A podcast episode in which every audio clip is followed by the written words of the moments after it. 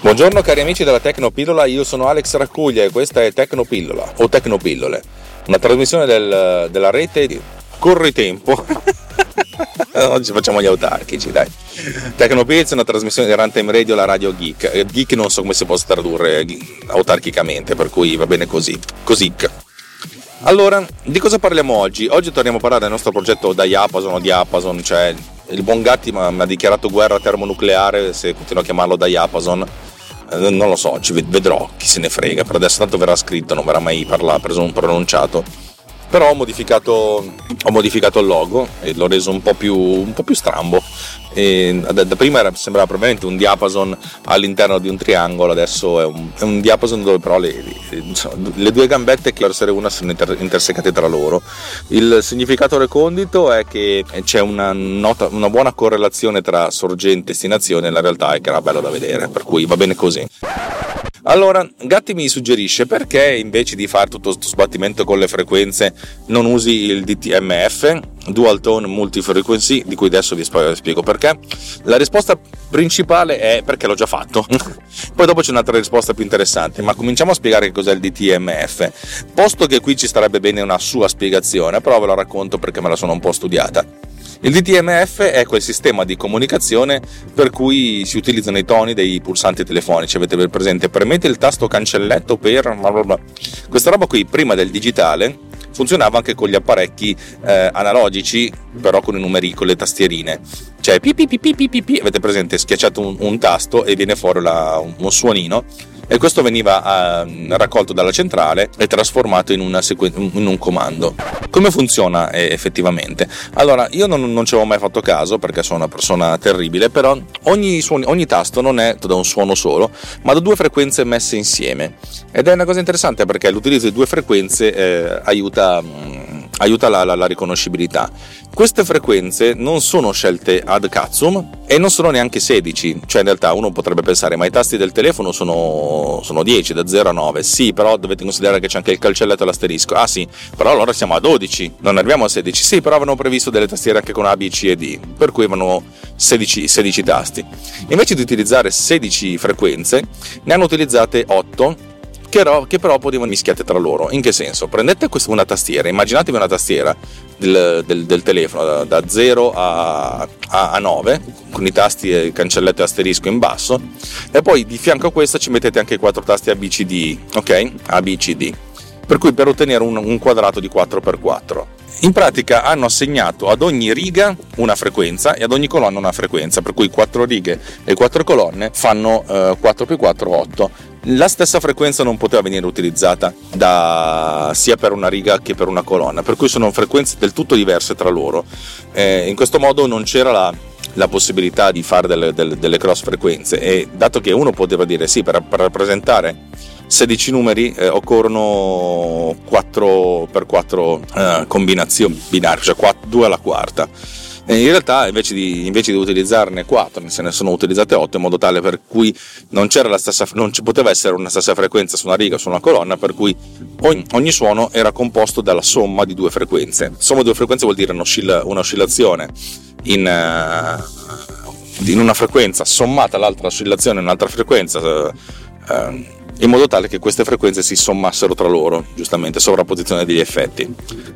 Questa cosa poi veniva individuata dal punto di vista della centrale per capire che cos'è che avesse premuto una persona, eh, il tasto che, che, che, era stato premuto, eh, mediante dei circuiti elettrici, elettronici, però molto, molto semplici. Si, si parla di un PLL la cui spiegazione vi lascio Davide Gatti perché non ho capito bene come funziona. Io tutte le volte che c'era da studiare elettronica alle superiori e anche all'università ho sempre fatto una grande fatica.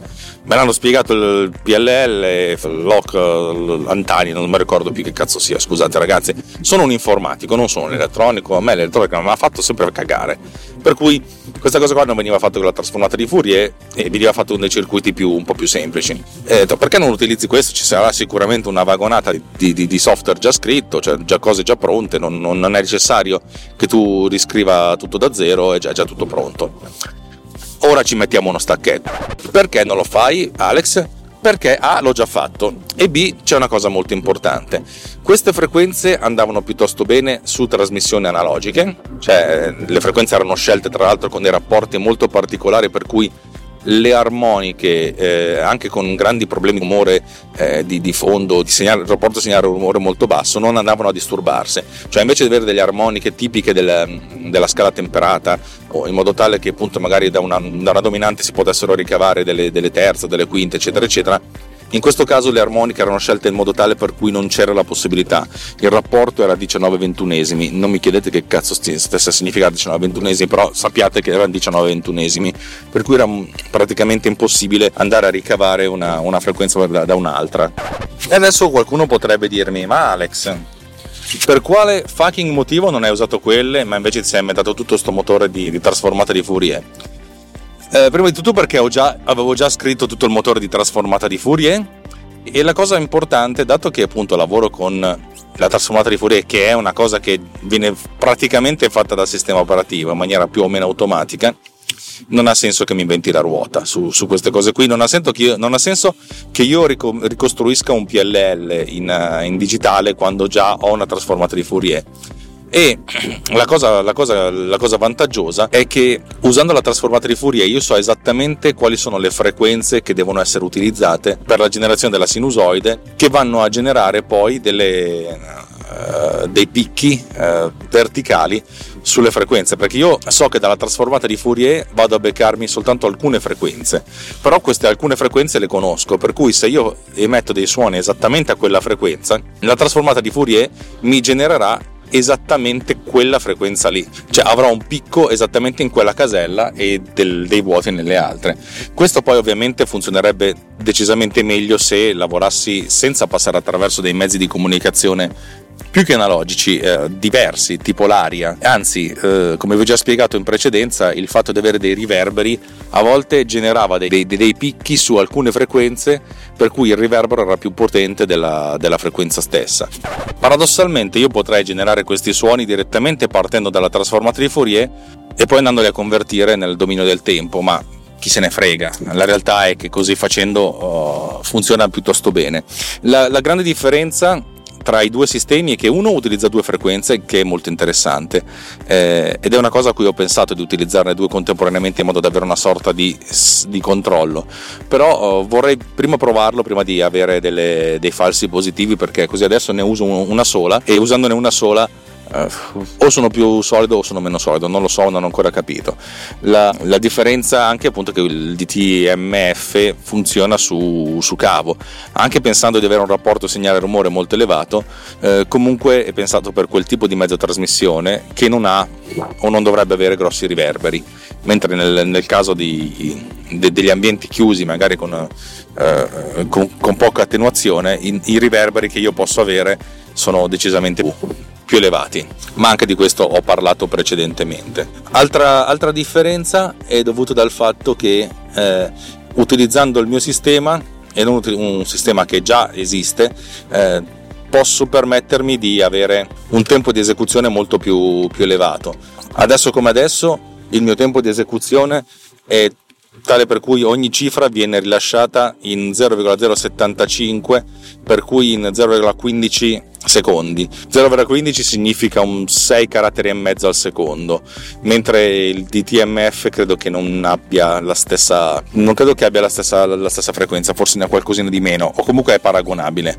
Va benissimo ripeto sono due sistemi entrambi funzionanti entrambi funzionali mi sono scritto la mia parte, mm, fino adesso funziona.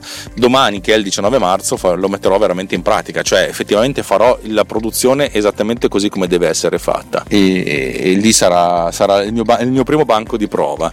Che poi se non funzionerà va bene, vuol dire che lo, lo farò a mano come l'ho sempre fatto e impiegherò 4 ore invece che 4 minuti, ma, ma sono fiducioso più che altro perché è un fonico eccezionale per cui, per cui riusciremo a fare questa cosa con un certo livello di, di, accuratezza.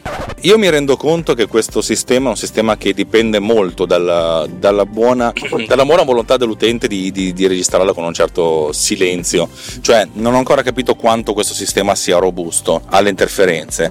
Le prove sul campo saranno quelle che proprio mi aiuteranno voglio fare qualcosa di sensato perché effettivamente è un aiuto alla produzione, ma che la produzione deve aiutare anche se stessa. Ovvio che ci sono sistemi che fanno questo tipo di comunicazione, che sincronizzano tutte le camere contemporaneamente, ma no, il mio programma non è pensato per questi che hanno dei gen lock, eccetera, eccetera, perché sono, sono produzioni che hanno uno zero in più, se non due zeri in più rispetto a quelle per cui vado a puntare. Per cui vorrei, cioè, l'idea è sei un videomaker, hai cazzi, eccetera, eccetera, vedi di stare zitto quei tre secondi di musichetta del Chuck e non rompere i coglioni. cioè, il buon Davide Gatti mi dice sempre: devi considerare il, caso, il, il peggio del caso peggiore e poi dopo immaginarci qualcosa di ancora peggio. È vero, però vaffanculo, cioè, nel senso, se vuoi un sistema a prova di coglione eh, devi pagare uno zero in più, altrimenti non fare il coglione. Scusate la, la, la franchezza. Eh, vabbè, vabbè, vabbè.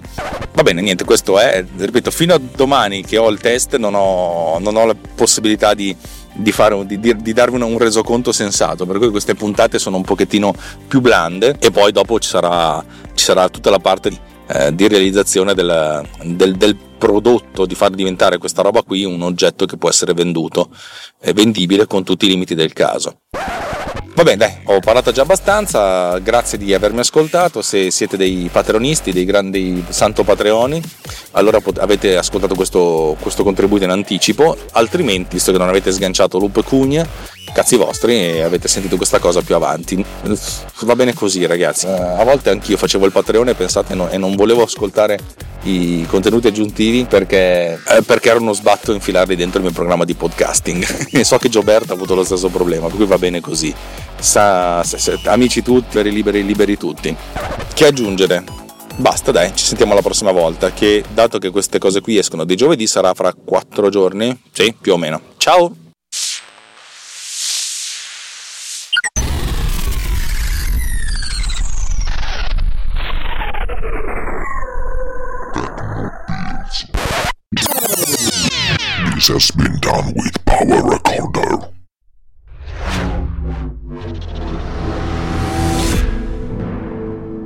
This podcast is edited with Producer.